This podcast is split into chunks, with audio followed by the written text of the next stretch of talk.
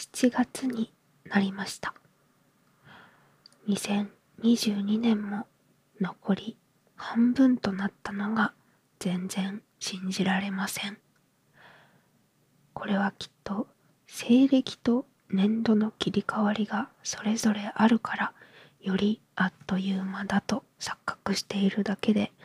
2022年を振り返ればちゃんと体感半年経ったような感じがするのではないかなと思っています。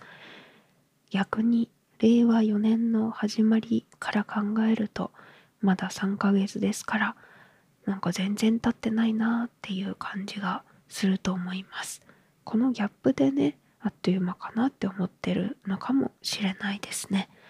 皆さんはお正月と新年度どちらの方が新しい気持ちになっていますでしょうか？よければコメント等で教えてください。でもあっという間に過ぎ去っているのはねあの間違いない事実のような気もしますからね。本当に時の流れっていうのは不思議だなと思います、え、今回は始める前に素敵なジングルが届いたので、え、よもやま話の思い出話のお便りを読んでからいただいたジングルをかけてラジオを始めたいと思います。貸し出しネームきまりさんよりいただきました。ありがとうございます。弓山さん、本の虫さん、こんばんは。こんばんは。よもやま話が間もなく終わってしまうということで、とても寂しい限りです。このラジオってコンテンツは自分にとって毎週の楽しみでした。仕事帰りや寝る前に聞くのが好きで、まさに深夜のラジオのような良さがありました。思えば始まってから少しずつ携帯も変わったりと試行錯誤されたのではないでしょうか。初期の頃にあった今週の一曲はもしかしたら自分がこういうコーナーがあれば面白いんじゃないってツイートしたのがきっかけじゃないかと勝手に思ったりしています。そして自分の曲もかけてもらった時とても嬉しかったのを覚えています。またこのラジオがどこかで復活することを心から祈りつつジングルもたくさん使っていただいた感謝を込めてジングルロングバージョンを作ってみました。もしよかったら聞いてみてください。よもやま話へのねぎらいと感謝を込めて。それでは今週も始めていきましょう。読山文乃のよもやま話。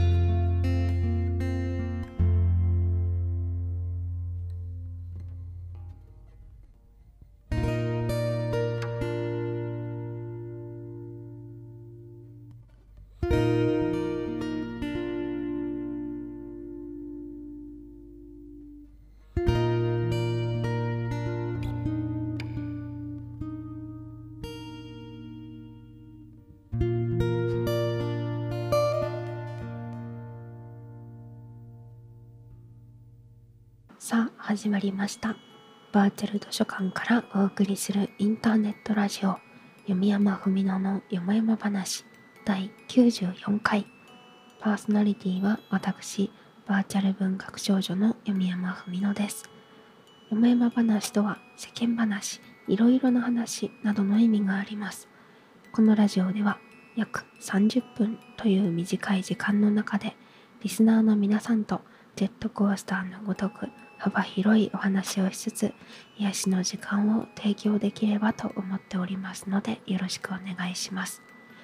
読山文乃のよもやま話は毎週火曜夜19時から YouTube にてプレミア公開をしておりますが、その後 Spotify と各種ポッドキャストでも配信されますので、ぜひチェックよろしくお願いいたします。また私の独断ではありますが、気に入ったお便りにはノベルティとしてデジタルチェキ画像をプレゼントさせていただきますので欲しいなって方は Twitter の ID も一緒にお送りいただけると嬉しいです。というわけで今週もお越しくださりありがとうございます。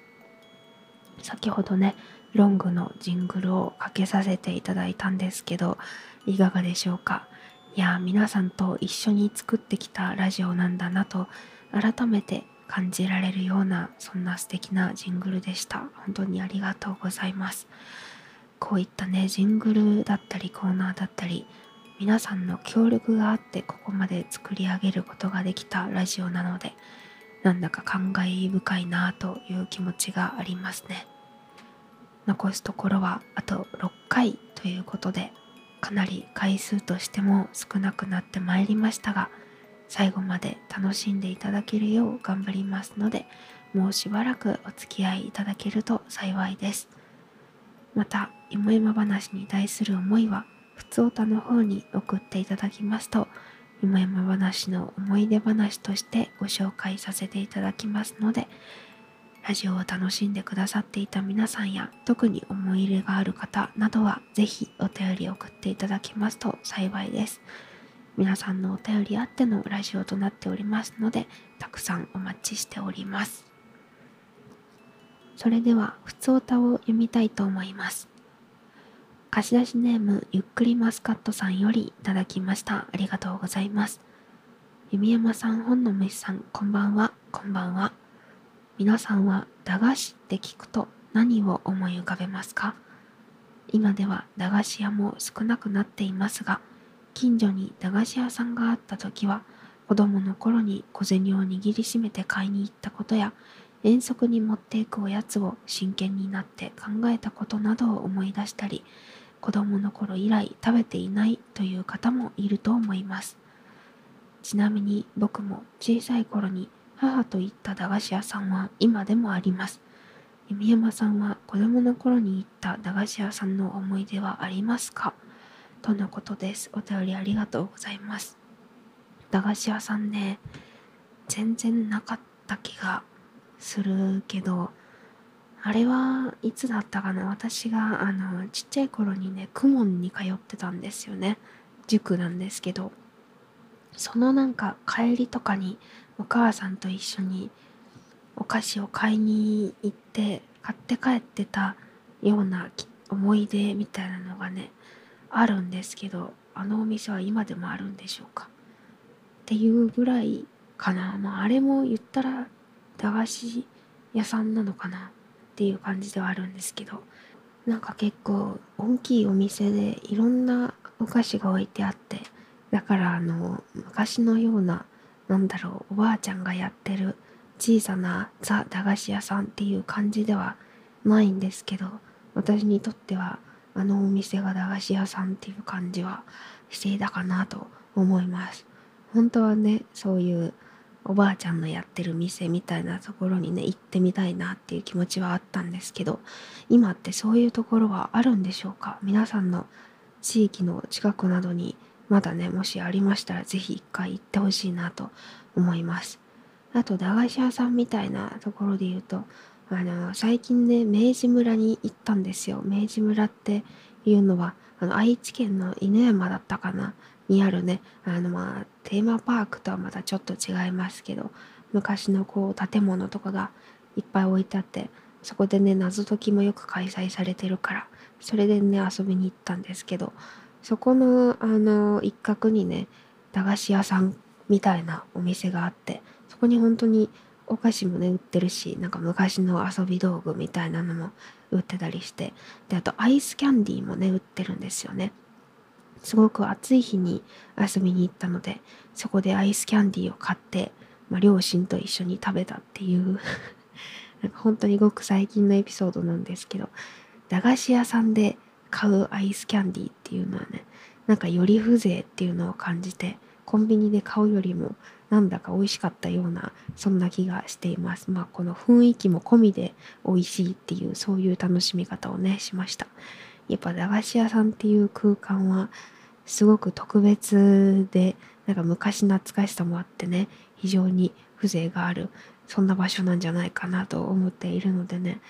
なんかこの先もちょっと駄菓子屋さんは続いてほしい何があっても と勝手に思っております。皆さんもね駄菓子屋さんエピソードございましたらぜひぜひ教えていただきたいですしなんか特にこの食べ物が好きだったなみたいなものがあったら教えてください。私は一番好きなのは何だろうな。ミルクケーキとか 結構はどこにでも売ってるかな。あのいろんな味のミルクケーキがあるんですけどあと無印でもねあの純粋なミルク味のミルクケーキありますけどああいうのが特に好きだったなと思います。もう甘いものばっかり好きでした。是非皆さんの一押しの駄菓子も教えていただけると嬉しいです。お便りありがとうございます。それではもう一つ読みたいと思います。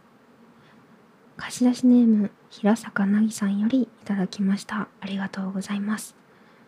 弓山さん本の虫の皆さんこんばんは。こんばんは。これから雨が降るだろうなんて思っていたら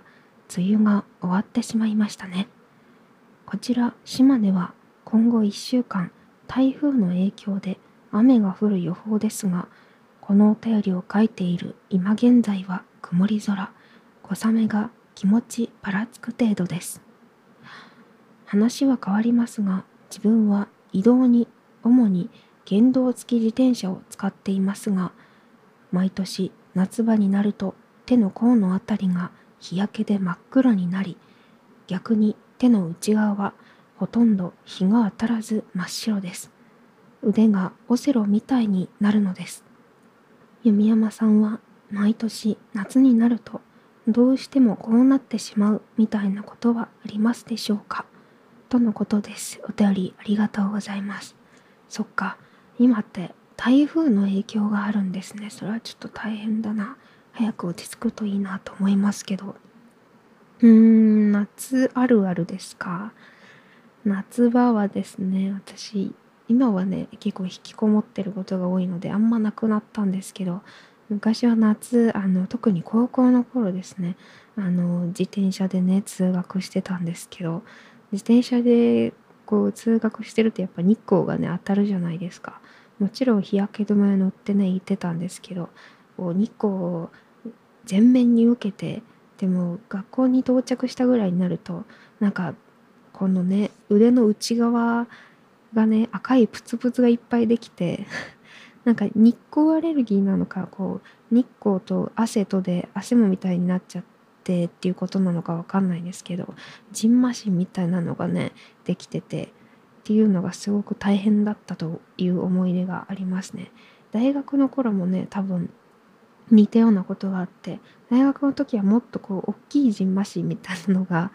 腕とか口とかいろんなところにできて本当に何？って思って たっていう記憶がありますね。体が弱いのか日光に弱いのか一体何なのかっていうのはね私もちょっとわからないんですけど特に体調を崩しやすいというか謎の現象が起きがちだったのでそれがすごく大変でした。あと結構汗っかきなのでね学校に行くまでの間です汗でびっしょびしょになるベッタベタのびっしょびしょになるっていうのはね、まあ、皆さんもあったんじゃないかなと思いますけど本当に汗っかきって辛いなと夏は特に思った記憶があります。皆さんはすごく汗をかく方でしょうか？それとも全然汗をかかない方なんでしょうか、まあ、健康的に言うとね汗をかいた方がいいのかなとは思うんですけどやっぱりただただ不快になってしまいますからね。汗をあんまりかかない人が羨ましいななんて思ったりもしています。もし皆さんのね夏あるあるこんなことがあって嫌だなとか毎回こうなるなっていうものがあったら是非こちらもコメントで教えていただけると嬉しいです。この夏もねどうにか乗り越えていきましょう。お便りありがとうございます。ふつおたのコーナーでした。この後は先週の活動の振り返りと今週の一冊をお届けします。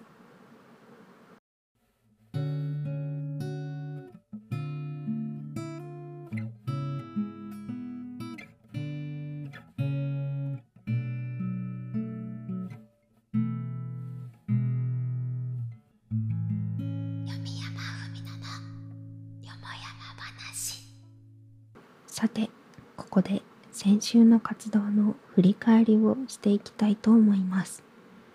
先週はラジオトラック雑談バイオまとめ切り抜き4投稿バイオハザード無印第5回まとめ切り抜き5投稿お昼ご飯を聞く雑談バイオハザード無印第6回などがありました。お昼ご飯を聞く配信では、ただみんなの昼ご飯を聞くだけになると思いきや、えー、架空の元カノしりとりが始まったり、インターネット老人会になったりと、ここ最近の中でもかなり面白い雑談配信になりました。配信のレイアウトもね、その雑談からシンプルなものに変えてみたので、そんなところも見どころかなと思います。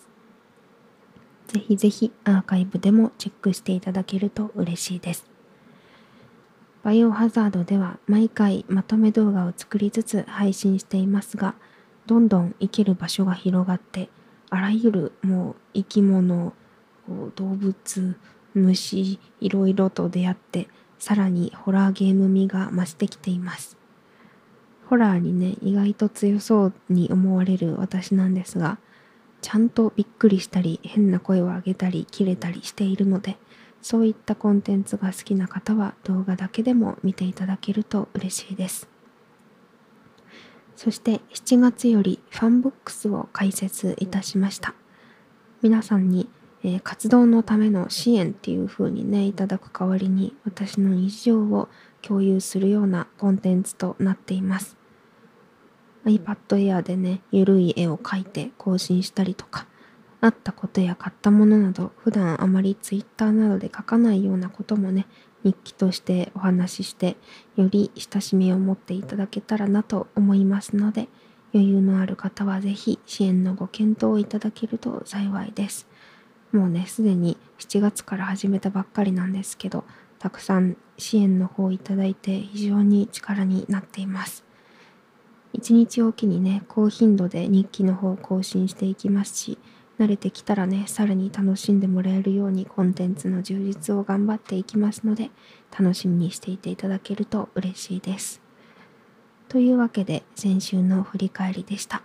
気になる動画や配信があれば、ぜひチェックよろしくお願いいたします。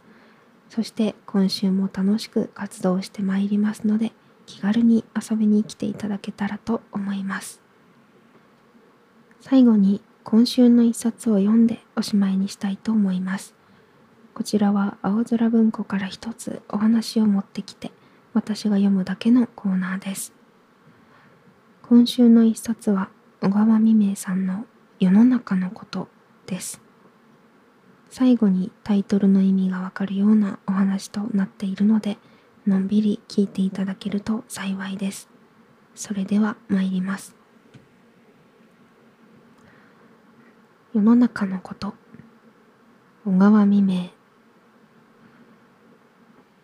大層外科的手術を恐ろしがっている若い婦人がありました。もし少しぐらいの痛さを我慢をして手術を受けるなら十分健康を取り返すことができるのをどうしてもその婦人は手術を受けることを欲しなかったのです。気候の変わり目になると夫人は青い顔色をしていました。あなたほどの若さでそんな青い顔色をなさっていてはいけません。早く手術をお受けになってさっぱり病気を治しておしまいなさいましと知っている人は言いました。何とおっしゃっても私は手術を受けるのが恐ろしいのでございます。夫人は光るメスをハサミを考えると身震いをしました奥さん、T 町に有名な先生があります。この方の手術なら全く安心して受けられます。決して二度とやり直しをするようなことはありませんから、ぜひここへ行って見ておもらいになったらいかがですか？と心から夫人のことを思って言ってくれたのでした。さすがに気の弱い夫人であったが、いくらか心が動き始めました。T 町の何というお医者様でございますか？と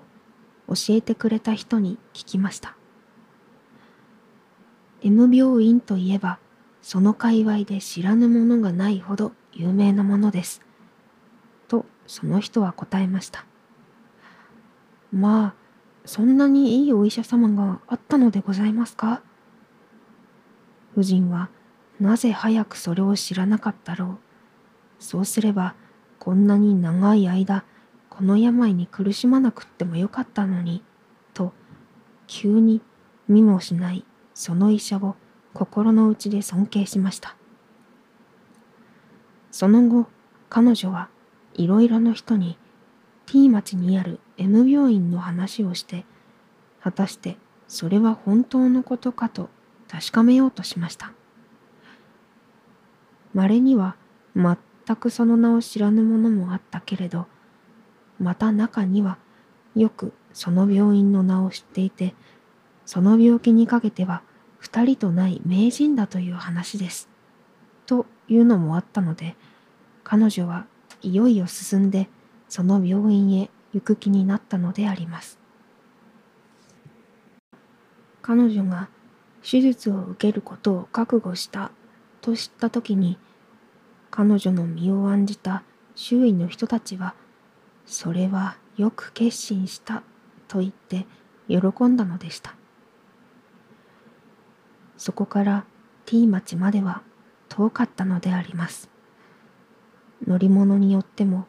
一日は費やされたのです。気丈夫なおばさんを付き添いに頼んで、彼女は T 町に行き、そして病院の門をくぐったのでした。患者の控え室はたくさんの人でいっぱいでした。左右に座っている人々の様子を聞くと、いずれも彼女と同じ病気であるらしいので、今更その名医ということが感じられたのでありました。そのうちに看護婦が入って彼女の傍らに来ました。あなたですか？院長さんに見てもらいたいとおっしゃられたのは？と看護婦は尋ねました。さようでございます。と彼女は答えました。お気の毒ですが、院長さんはただいまご旅行中なんですが、こう看護婦が言ったとき、若い婦人の顔色は落胆と失望のために変わりました。彼女はどうしていいかわからなかったからです。しばらく黙って考えていました。大診ではいけませんか？と看護婦が問いました。彼女は